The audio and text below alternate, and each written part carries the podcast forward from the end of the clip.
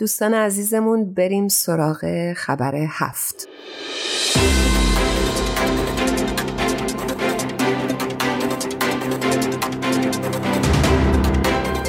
تیتر خبر هفته این هفته هست مدرسه بین المللی بنانی. سی سال توان افزایی زنان برای پیشرفت اجتماعی.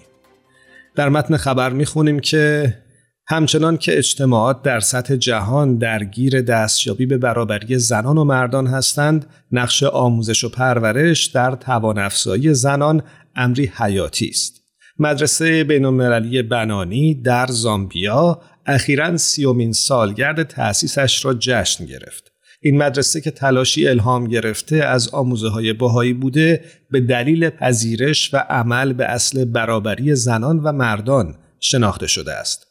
رویکرد آموزشی چند وجهی مدرسه با ادغام فعالیت های فکری و کسب فهم اخلاقی و بینش های معنوی یک محیط آموزشی غنی را پرورش می دهد.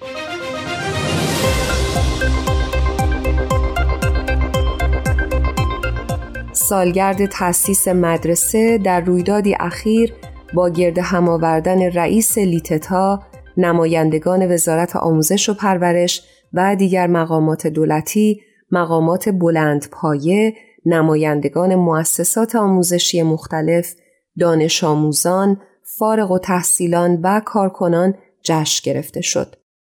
مارگارت لنگو یکی از اعضای محفل روحانی ملی باهایان زامبیا در گفتگو با سرویس خبری هدف اصلی مدرسه را اینگونه خاطر نشان کرد. مدرسه بنانی در تلاش است تا قدرت تفکر و شخصیت زنان جوان را توسعه داده و آرمانهایشان برای کمک به جوامع خود و در مقیاسی بزرگتر به کشورشان را پرورش دهد.